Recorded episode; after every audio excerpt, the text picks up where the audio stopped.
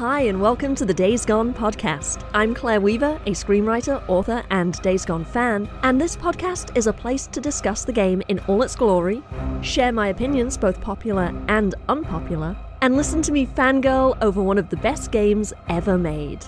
There will be spoilers ahead, so continue at your own risk. Welcome to the Freak Show.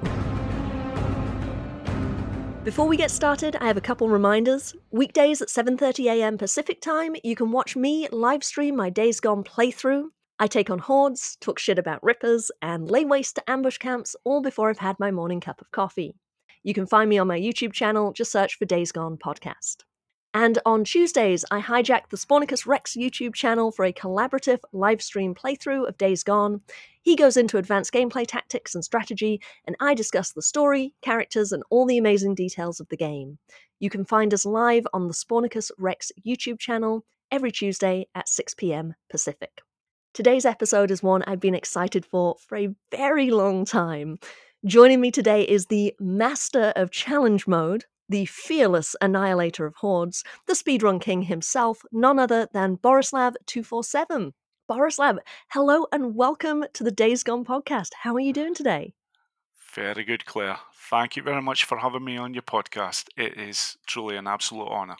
Oh, the honor is all mine. Absolutely. Um, so, in case anyone's not familiar with your videos, your channel is an incredibly impressive collection of challenge mode runs and horde takedowns in record time. And I'm talking the Iron Butte Horde in 39 seconds, the Sawmill in 96 seconds, Mount Bailey in 41 seconds. Like, seriously mind blowing shit.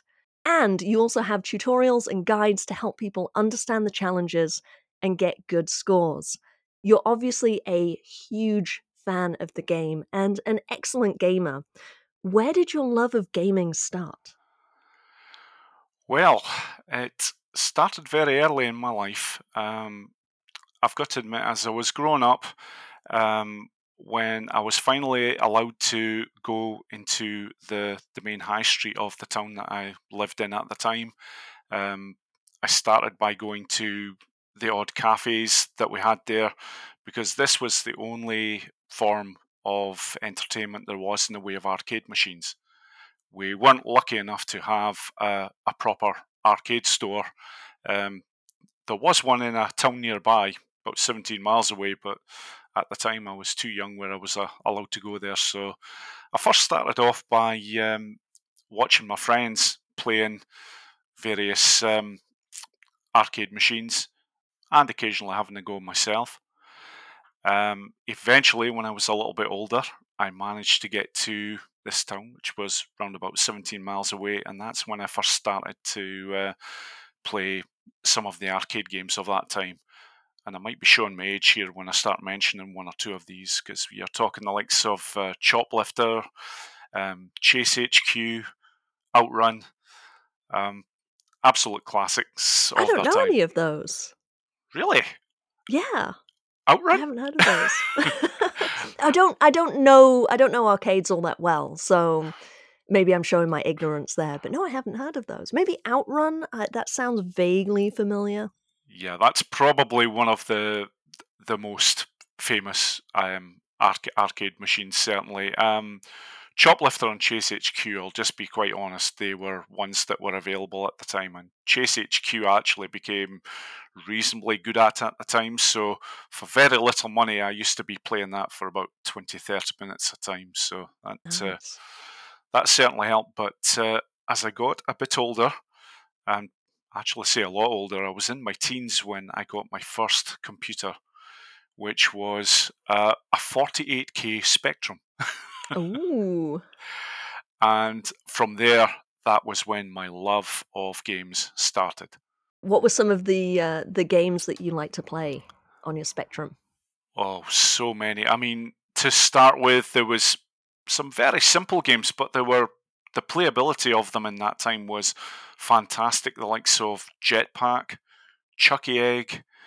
Um, you also had a lot of arcade games that started to be converted to um, play on these computers, so the likes of Bomb Jack, Space Harrier, um, Paperboy, th- that was apparently very, very popular Finally. in the US. One I've heard of.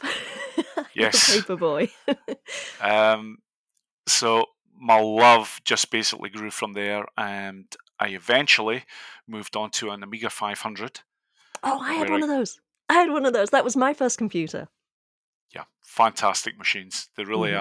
are. One of my few regrets in life was that I actually sold my Amiga 500 with my huge collection of games that I had amassed. Oh, I really man. wish I really wish I hadn't, because from there I eventually moved on to um, proper consoles, and I think Mhm. the the Sega Mega Drive was probably the first that I owned in that genre. Um, obviously, for Sonic the Hedgehog, I can't think of any gamer that uh, hasn't been heavily into other games and hasn't played that game. Mhm. And from there, I started to get a number of consoles over the years, and I still have them. Um, from the from this point, I I never sold them. I kept I've kept all my consoles. So Sega Mega Drive, Nintendo Wii, which I actually have still have set up in my living room. Still play that from time to time. Nice. Um, and a few others in the PlayStation, especially. I have every PlayStation that was uh, that was ever made. Mm. One, two, three. I have two PlayStation fours. Only because Wait, one of them is Why? one of them is the PS4 Pro. oh, okay. That is why I have two of those. The other is just a standard PlayStation 4. And of course, I've been very, very lucky I managed to get my hands on a PlayStation 5. Oh my god, how did you manage to get a PlayStation 5? Well, I'll be perfectly honest. I am very lucky because the job that I do, um, I work nights. And where I work, uh, I have full access to the internet.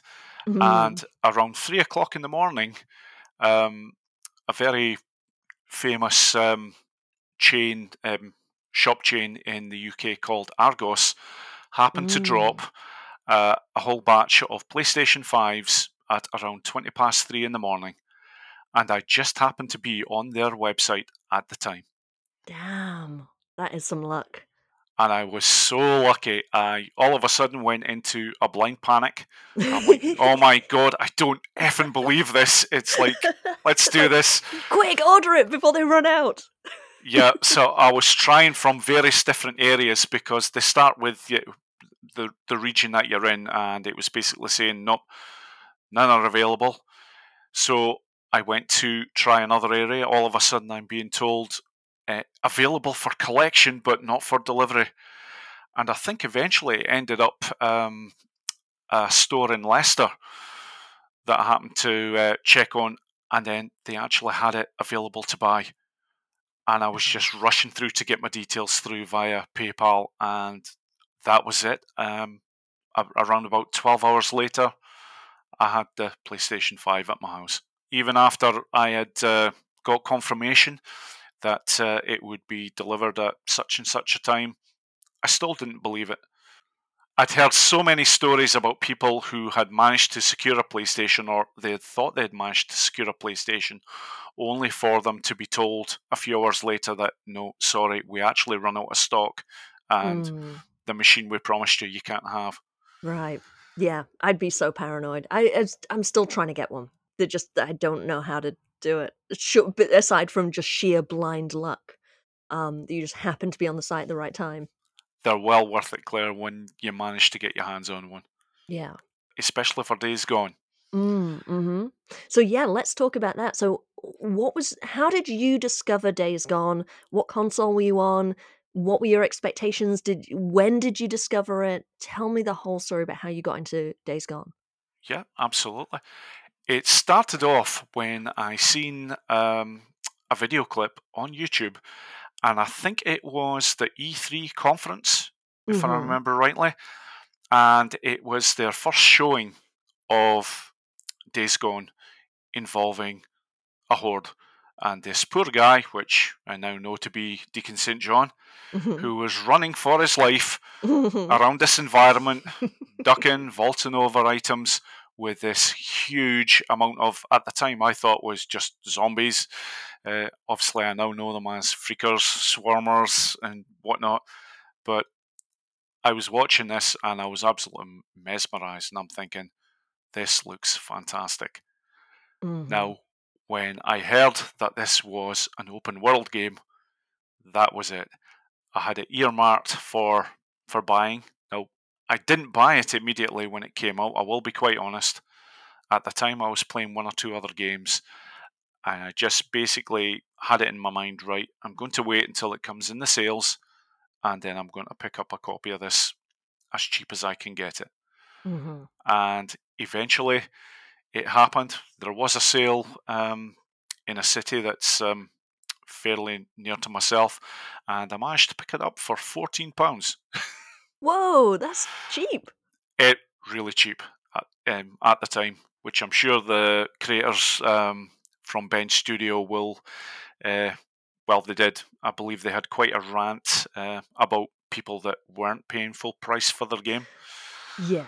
That they were uh, a tad uh, miffed, annoyed about. hmm which I think is an understatement. I think he used some rather stronger language than uh, that, but uh, but anyhow, fr- from there, once I had the game, it's believe it or not, it still took. I think I had it for about two weeks, sitting on my uh, on my shelf in my collection before I actually took the time to load it onto my PlayStation. And at the time, I owned a standard PlayStation 4. hmm And from then, that's when the magic for me began. It really was. My first playthrough was absolutely amazing. It came at a time when I think you were talking roughly about three or four weeks before the Days Gone challenges were actually due to be released. Right. Yeah, because they were a DLC that came after the release. Yes. And I was complete. all the time that I was playing Days Gone, I was absolutely oblivious to this news that these Days Gone challenges were um, due to be coming out. hmm So I started playing Days Gone.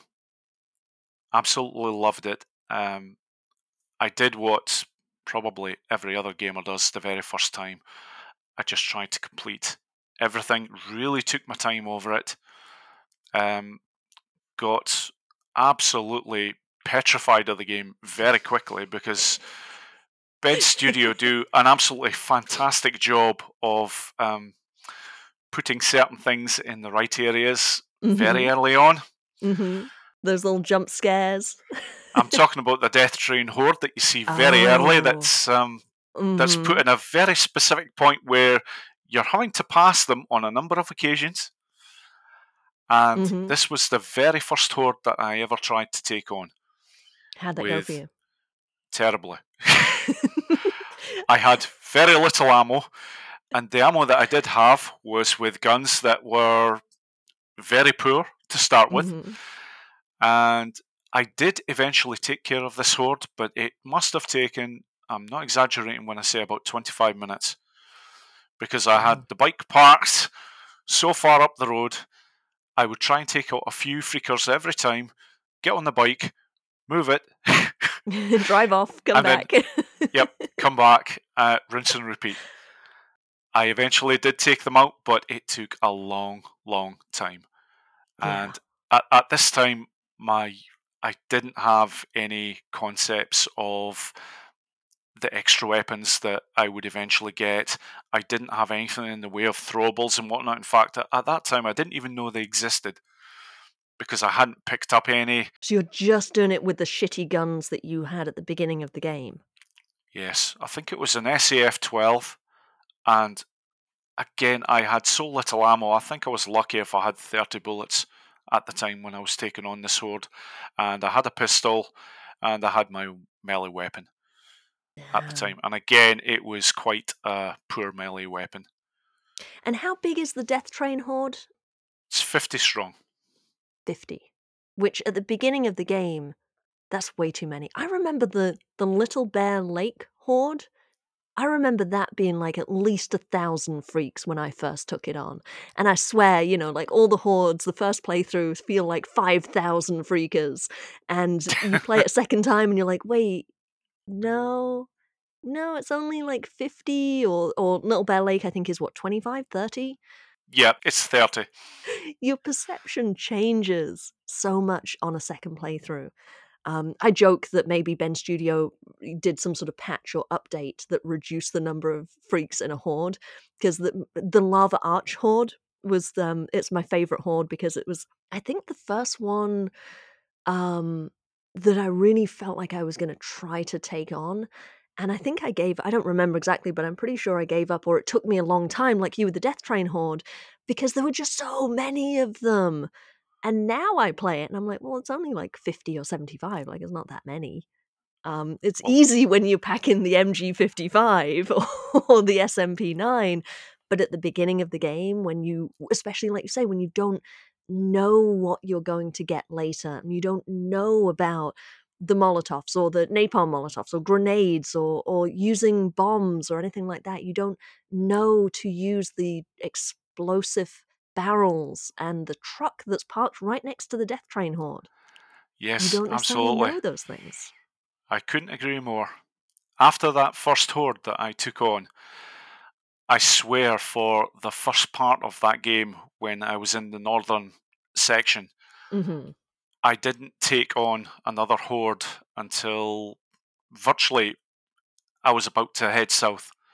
I think just before that time, I started to take on one or two more hordes. hmm Up until that point, I relied purely on stealth. In fact, I became, uh, I pretty much became a melee master at that time, and Yeah. just, I just, I never went out at night because I, I did become aware at that time, after one or two times when I was actually playing the game, and I happened to not realize that it, um, that nighttime had properly started, where the hordes were going to come out, and I ended up running into one or two of them. yeah. So from from there, I really was. I just stuck to the daytime and really played it safe. In fact, my first playthrough was so so different to the style which I now employ. Yeah, it's surprising to hear that because watching your videos, like the the Borislav I know from watching all your videos online, you have no fear of the hordes, and you just you just roll in there and fuck up their day in 41 seconds. And it's crazy to think that you started the game being, as you say, like mastering the melee and stealth and only playing in the daytime. I mean, I think that's something that that we all start like that and people don't realize when they watch people like you or Spornicus Rex, you know, these people who are, are so good at mastering the game, you forget that, you know, you, you were all noobs too at some point. Absolutely, absolutely. I couldn't agree more. My first playthrough, uh, as I can't stress enough, just so, how different it was to how I have played future playthroughs. Hmm when I first, my very first playthrough, I relied purely on stealth. Eventually, when I started to pick up some better weapons, yes, then I did start to engage um, some of the hordes a little bit more, but still, I was quite cautious. Um, I didn't really have any great strategies um, when I was playing the game and getting the um, the Nero injectors. I was taking them on in completely the wrong way as to what I would do now. I would always start with trying to get the health um, up to full first, then I would go for stamina and then focus. Oh, wow. So you maxed out your health first. Yes, and stupidly, I really was. It was just pure ignorance on my part, not realizing. Um, because now I really am all about guns, guns, guns. So your focus, max out focus Yep. first. Focus always first now, Mm. then stamina, and then eventually health. Now, do you max it out each each time, or do you kind of keep them sort of the same, but like always up update, uh, upgrade focus, and then you'll throw a couple on stamina, then a couple on health, or are you just doing focus, focus, focus, focus, focus for the first ten or whatever? Yep, the first 10 I absolutely just go to get as much on focus as possible. Damn. Once I've achieved that, then I go for stamina. Uh, the, the main reason for this is as the game starts to go on and you start to take out one or two of the the ambush camps, hmm you start to get um, you start to get your recipes unlocked. Right. And I do know um, right from the off, I think within about the first four or five ambush camps that you take out, you unlock. Um, I'm pretty sure there is one for focus, and there's also a stamina cocktail. hmm I can't remember if it's fourth or fourth or fifth. I do know it's I, I do know it's pretty early. hmm Um, and because of this, I've always just right from the start just concentrated on focus because once you have that and once you've unlocked the the focus ability and the skills, it really makes a lot of the gunplay so much easier, especially with the the marauders. Yeah, that's actually a really good point with the stamina cocktails because I I suck at remembering to use the cocktails. I, I really I don't know why. I just I don't fucking think of them. I don't remember them. Um, but you're right. You could just focus on upgrading the focus and then use the stamina cocktails to in the field upgrade your stamina for the short period of time that you need it. You don't need to use the Nero injectors when you have the stamina cocktails. I never yeah, even thought about much. that. I never even fucking thought of it that way. I always, because my thing is, is uh, I do focus and stamina, and I kind of like alternate. This playthrough, I'm doing a little more on focus. Um, my current playthrough, I'm doing an antisocial playthrough where I'm not buying guns from the camps. I'm not going into camps um, except to get jobs. Uh, so I'm not selling bounties. I'm not doing any of that. So I really need to make the ammo count. So I'm getting ammo out in the field, just whatever I can scavenge. Um, so I'm using the focus to basically make my weapons more efficient, not waste any ammo that I manage to get, um, and not really using the stamina or the health upgrades at all.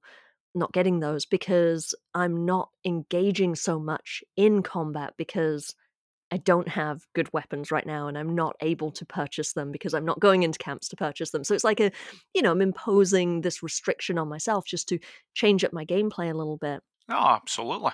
yeah it's it's a lot of fun um normally i would do kind of focus and stamina in combination and kind of level them up together and kind of pull up the health like every once in a while i'll throw one on health just do a little bit here and there because i forget i played so many new game pluses that i forgot what it's like when your health is at 100 and I'd be like fearlessly in combat and like doing okay, but taking a few hits, and then suddenly I'm dead. I'm like, what?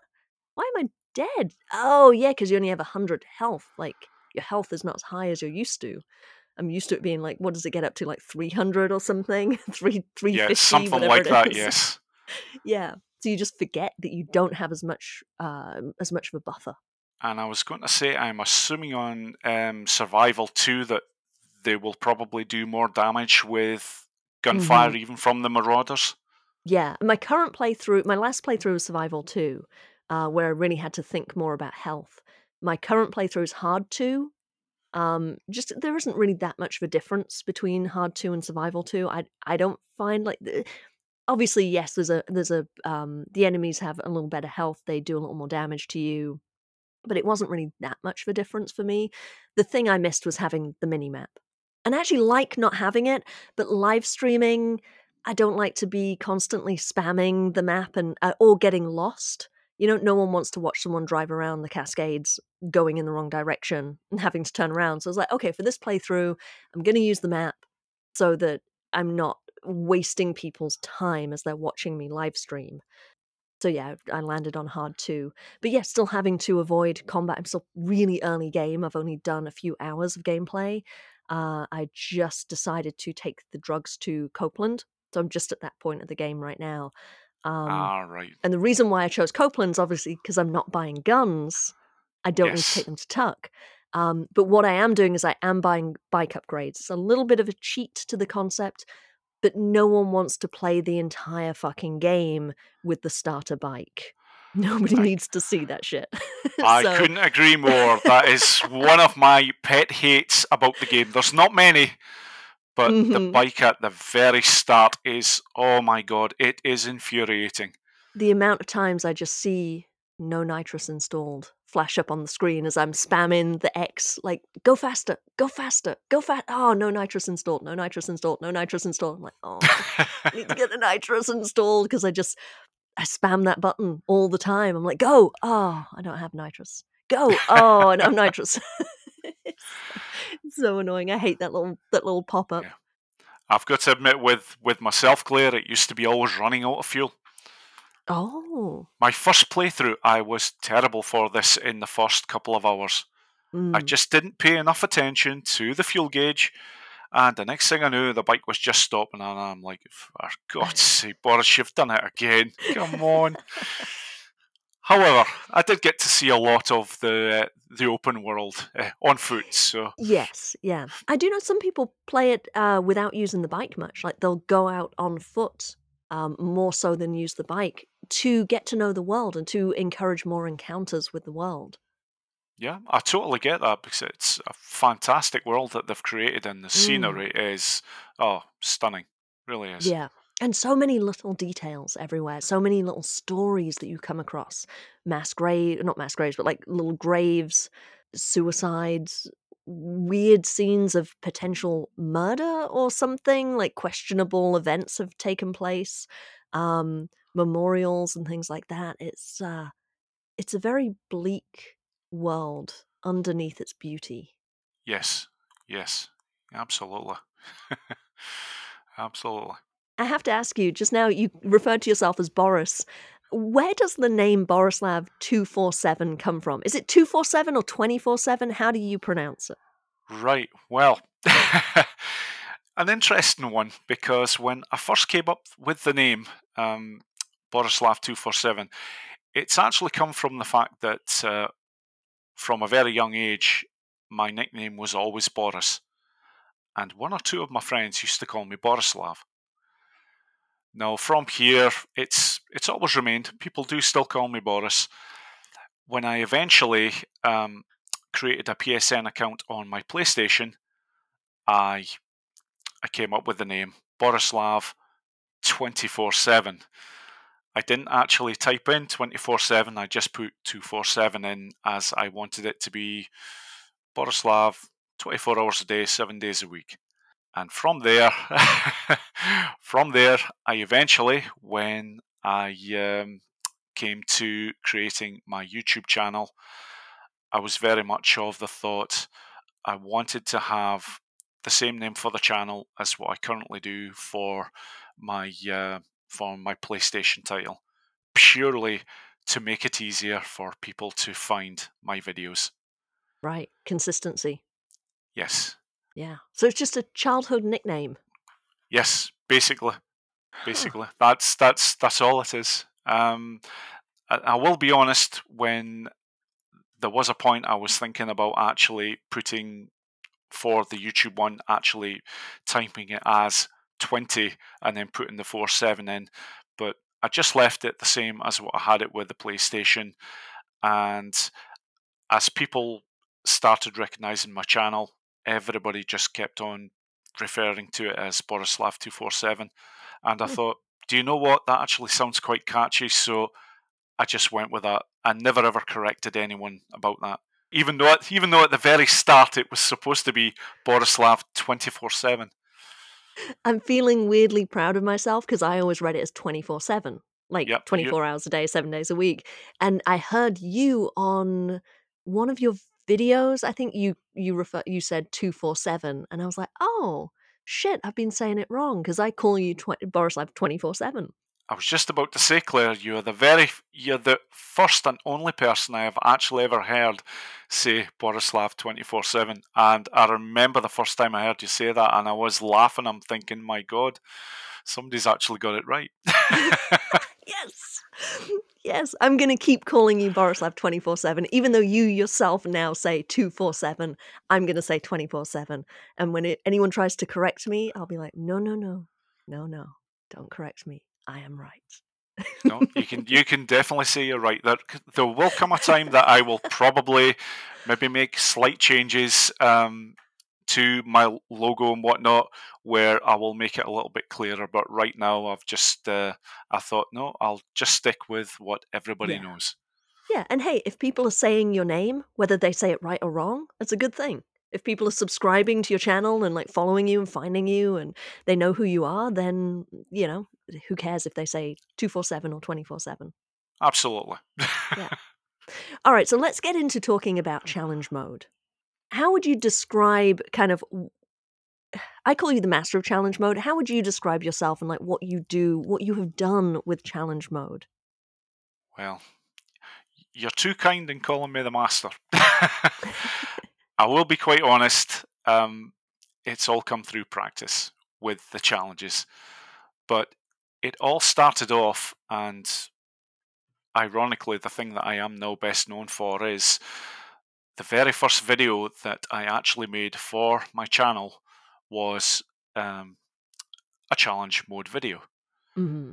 It all came from one of the challenges which I had gone from being moderately good at to actually getting into the world top five. I think this particular one I actually made the world ranking number four for Outride. And at the time I was like, oh my god, it's like I've I'd been toying for a long time with wanting to um, make a gaming channel, and I just never really felt it was the right time, or I never really felt there was a platform to actually do this until I I managed to get inside the top five for this particular challenge. And I decided at this point, I thought, well, do you know what? This is as good a time as any to um, to release my first video. And so the the channel Borislav um, 247 was created. Uh, excuse me, sir. I think you'll find it's 24 7. Yes. I should really start going with Borislav 24 7, but, uh, but from here, um, it started to take off and slowly. Mm-hmm. I will be quite honest, the very first video that I released, um, I was happy if I even got two or three views a day for it. Um, I do remember watching intently every day after I'd released this first video, and I think over the space of the first two months, I think it had got about fifty views. mm-hmm. Yeah, not not fantastic, but no, I mean that's better than you had before you uploaded a video because you used yes. to have zero views. So you, yes. everyone starts somewhere. so eventually, I thought, do you know what? I'll start to produce one or two more videos um, which are tutorial based. And I think this the, the next one that I did after Outride was Black Friday. Mm, and mm-hmm. it was it was a it was a very detailed video, but it was very poor in terms of how it was edited and whatnot. Um, at this time, this was my uh, my first start in actually producing videos where I actually put uh, print on screen. Right. And this this actually created problems for me, um, as it has with a number of the videos. Because although I feel there's a lot of the videos I've done a tremendous job with, what a lot of people do not realize is I'm dyslexic. So all of a sudden, I'm not only trying to take on starting these videos off, but I'm also now trying to work away with the editing processes and putting print on screen when I know I have a problem with actually getting the right words. So did you have some typos or, or you just like worried, paranoid that you're going to have typos and, and mistakes in that? I'll be quite honest.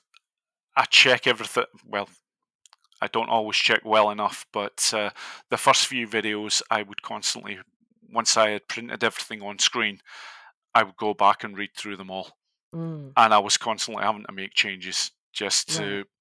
just to cover up for any mistakes. And that's so time consuming. I think people don't realize how much time and effort goes into creating stuff like this. Uh, I mean, for example, like the podcast it sounds like we just have an hour long conversation. I just hit publish and boom, there it is. There's hours and hours and hours that go into prepping for a podcast and also editing it after the fact. All the post production, all the editing, and all of the extra stuff like the uploading and writing the description and coming up with a thumbnail and all of that stuff. I imagine it's the same for you. You're not just jumping on the game, playing for half an hour, uploading a video you're doing, like you say, you're doing text and captions. You got to do descriptions. You've got to, you know, do your thumbnails. You've got to edit it. Uh, you um, do your commentary sometimes separately from the video, so you have to record that separately and then edit that in. So much work goes into it. There is indeed. There is indeed. I'll be quite honest. It's it took quite some time before I had the courage to actually start to put commentary to my videos. From the early start that I had, I had a number of the videos that um, I was putting them out as tutorials, and the idea for actually really going to try to perfect the challenge mode challenges only started coming after the people were saying it's refreshing that someone who is showing us these tutorials is actually good at these games. Um, not they're not getting these um, these tutorials off. This is maybe a little bit unkind in saying like a generic gamer, but you do get a lot of gamers where they play it as the sort of the game of the month. Then once they've they've got their gold um, standards to the various challenges, then they move on and they have nothing more to do with them. Right. You can tell the passion that you have, not just for the mechanics of the game, but for the spirit of the game. The challenges have certainly taken a hold of me. I will be quite honest. Um, after completing the the Days Gone main game, which was a fantastic experience for me, I was really of the stage. It was like, oh my god, where do I go from here? And it was only when I went onto YouTube and I happened to be watching a video and it was called Surrounded. Mm-hmm. And it was like, I just happened to see um, world ranking number one, I think it was at the time 80 million. And I'm like, what is this and why have I not seen it before? And as I started to watch it, um, did a little bit of um, research on the internet and discovered that Bend Studio had released a number of Days Gone challenges. And when I first started playing these challenges for the first time, I think they were on the fourth challenge of the 12. Yeah, because they got released in stages, right? They did indeed. I think they started in June of 2019. And basically, certainly from the UK um, point of view, they were releasing them every Friday evening at 6 pm. And over the next 12 weeks, they released them at the same time every week until they had all 12 out. And that was when uh, the bug really hit for me. Now, you mentioned being globally ranked. How does one go about getting their score certified, or, or like how do you know that you hold the record for a high score? Right. Well, basically, when you're playing the Days Gone challenges, the one thing above all else is you have to make sure you have a good internet connection when you're playing these challenges. Um, your your PSN name you will you will automatically be logged in with um, the PlayStation for that. I am assuming. If you're not, then you have to be. But uh, when you're playing these particular challenges, if you happen to have a good score, you will you actually have the ability to go onto the leaderboard and check if if you're not in the global top 25 you will actually see on screen um, something actually telling you your global ranking in the world. Oh, so it's in the game, so the game keeps track of who's who's got the high score, basically. Going yes. back to the old arcade games that you used to love, um, it's the same thing. Like you'd at the end of the game, you put in your usually your three uh, initials, and um, hey, you'd see how you do on that machine. But nowadays, it's like it's all connected to the internet. So yeah, I guess that's um, yeah, it just shows up on that leaderboard. Absolutely. The beauty of this as well is it's never it's never deleted. Once your name is up there, your your highest score will always be recorded um, through the servers of Bend Studio. But That's it cool. will but it will only ever be your best score on that particular challenge. Mm, mm-hmm. Now, didn't you have a few where you were you were number one? I know you have some where you're in the top three or the top two. Don't you have some that where you're number one? Uh, I am currently world number one on four of the challenges as we speak. Damn. I have another two world number two rankings. I also have a world number three, so that takes care of seven seven of the challenges. I am world number three or better, Damn. and of and of the last five challenges, I am in the global twenty five, the global top twenty five. Sorry, I should say, of four of those five challenges. Which is the one that you don't rank on? Survive. okay. Which one's that one? Survive. It's the second challenge that was ever released by Bend Studio. It's the challenge where you are you basically wake up and you're having to fight marauders in the graveyard. Oh yeah, I like that's my favorite one. It's a fantastic challenge. All the people that are in the top 25, and I will really take my hats off to them, they are in for one very good reason. This particular challenge, the only way you can really sort of guarantee to get yourself in the top 25 is by taking out every marauder without receiving any damage throughout the entire challenge. If you wow. get nicked once with a bullet, lose any health of any nature, that is it. You basically um, stop the chance of getting a 2,500 point bonus at the end of the challenge. And mm-hmm. this is mm-hmm. critical in order to get onto the world top 25. Damn. I've never managed to do it yet. I've come close, but it's never quite happened. I think I am sitting 95th in the world for that. So I am in the top 100, but uh, it's still the... incredible being in the top 100 even on just one of them like forget the like just it's incredible and i love how we we saved this until like way into the episode before we even brought up oh by the way you're globally ranked number one number two number three on like seven of the 12 challenges and that's what i mean when i say you're the master because you you truly do know these challenges inside and out and you know how to get those scores and you can back up your knowledge with actual skill of doing it. I've got to admit, my knowledge of the challenges is very good.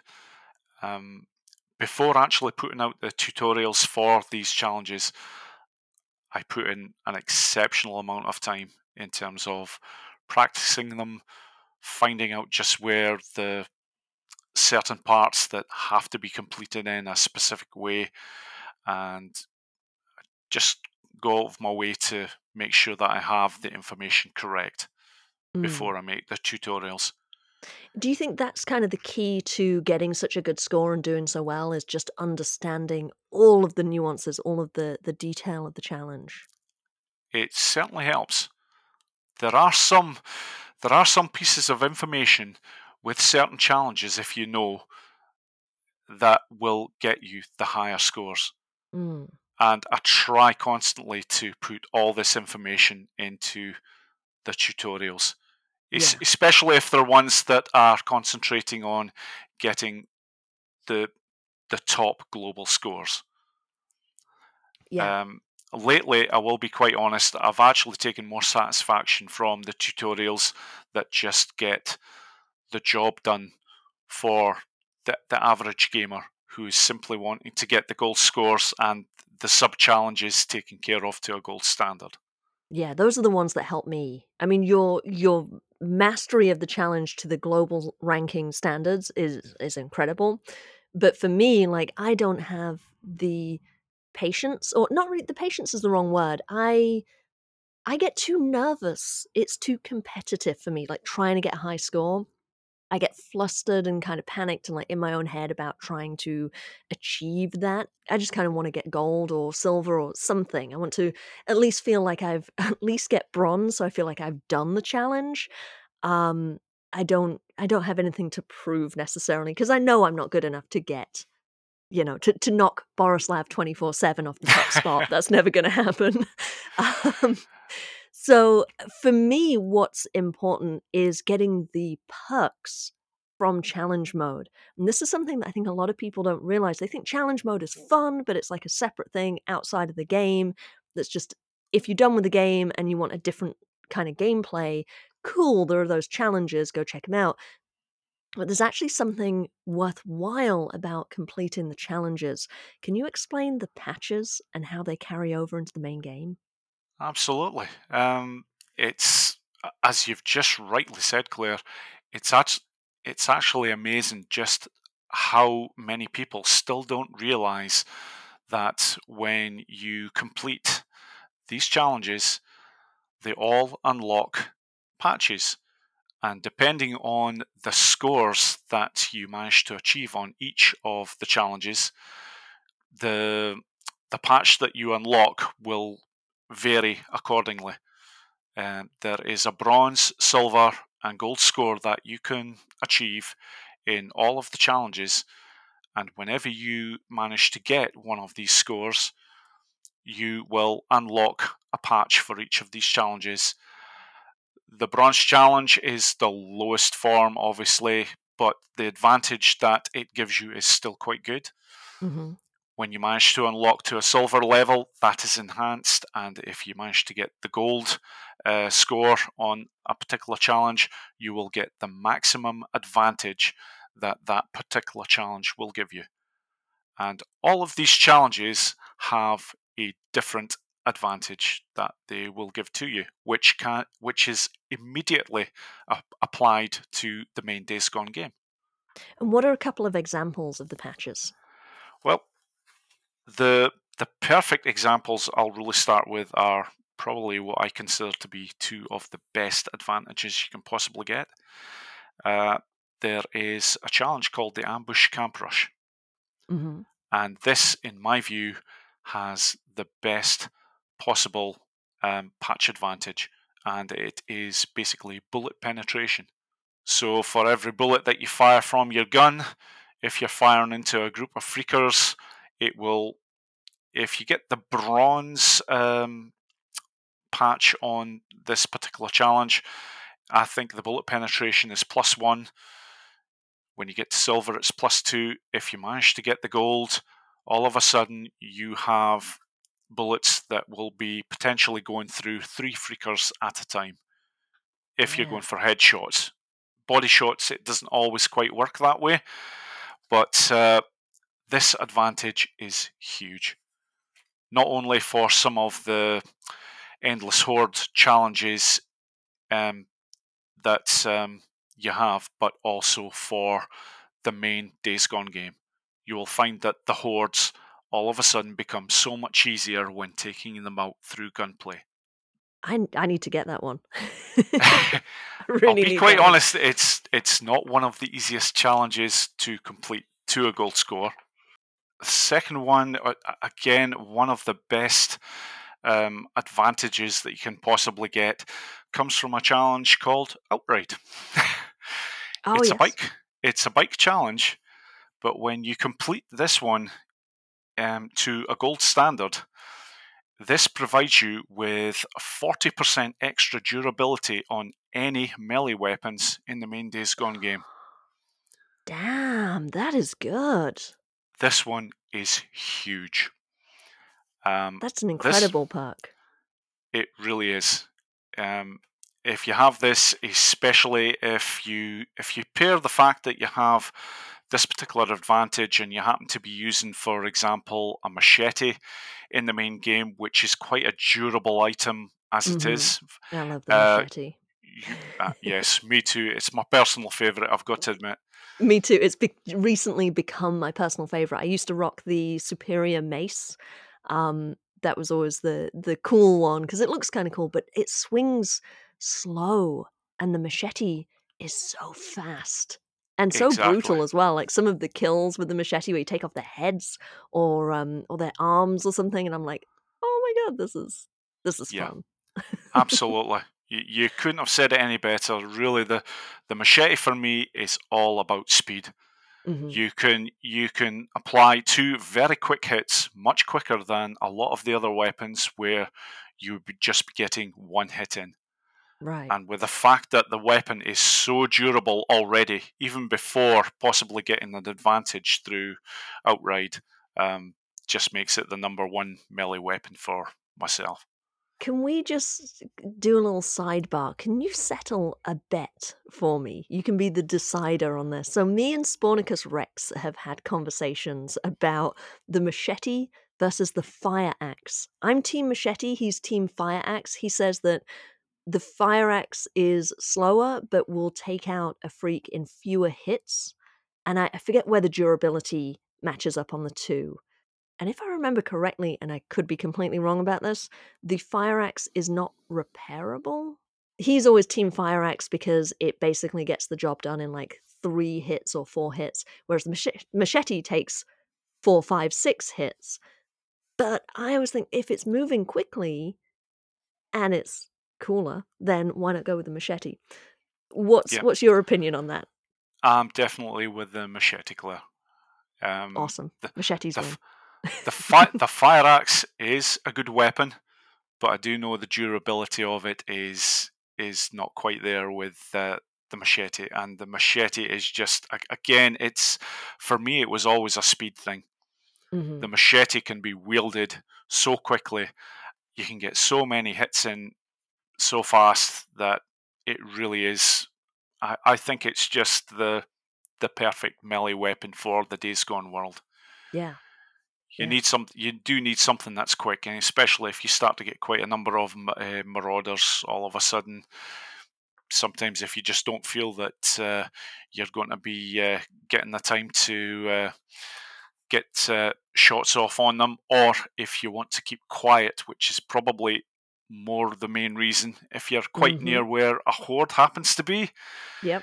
you're not necessarily wanting to take out the gun when you know all of a sudden you may just get a horde coming at you very quickly, right. which which you may not be prepared for. So. Yeah. And also bear in mind, like for the first uh, good chunk of the game, your stamina is not very high. Even if you, like me, you're kind of putting a little bit of that Nero injectors into stamina, or I mean, with you, like you're not putting it in until like a third of the way through the game. So your your ability to run away from a horde, escape from them if you need to, is limited. Um, without having to, you know, unless you want to pop a stamina cocktail or something, but that's like a waste of a resource. So yeah, the melee is great because you don't want to risk having to waste time or resources fleeing the area just because you pulled out your gun, made a noise, and attracted a horde. Yes. Um, yeah, I, I love the the melee weapons. I love using them for the fun of using them, and I love how it fits into the world as a clever choice, like you say, for stealth, and also just like using the resources of the world. The melee weapons effectively cost nothing. I mean, the machete costs nothing because you can just pick it up. And the fire axe, you just pick it up. You don't need to make it, you don't upgrade it in any way. You just find them. Um, and I want to mention again something that I mentioned in a previous episode machetes are plentiful. They are really easy to find. Look out for the green pickup trucks, the forest service trucks, forestry service trucks. They're always in the back of that. You'll always find a machete in those, or, or like 90% of the time, you'll find a machete in those, uh, which, if you look out for them, they're everywhere.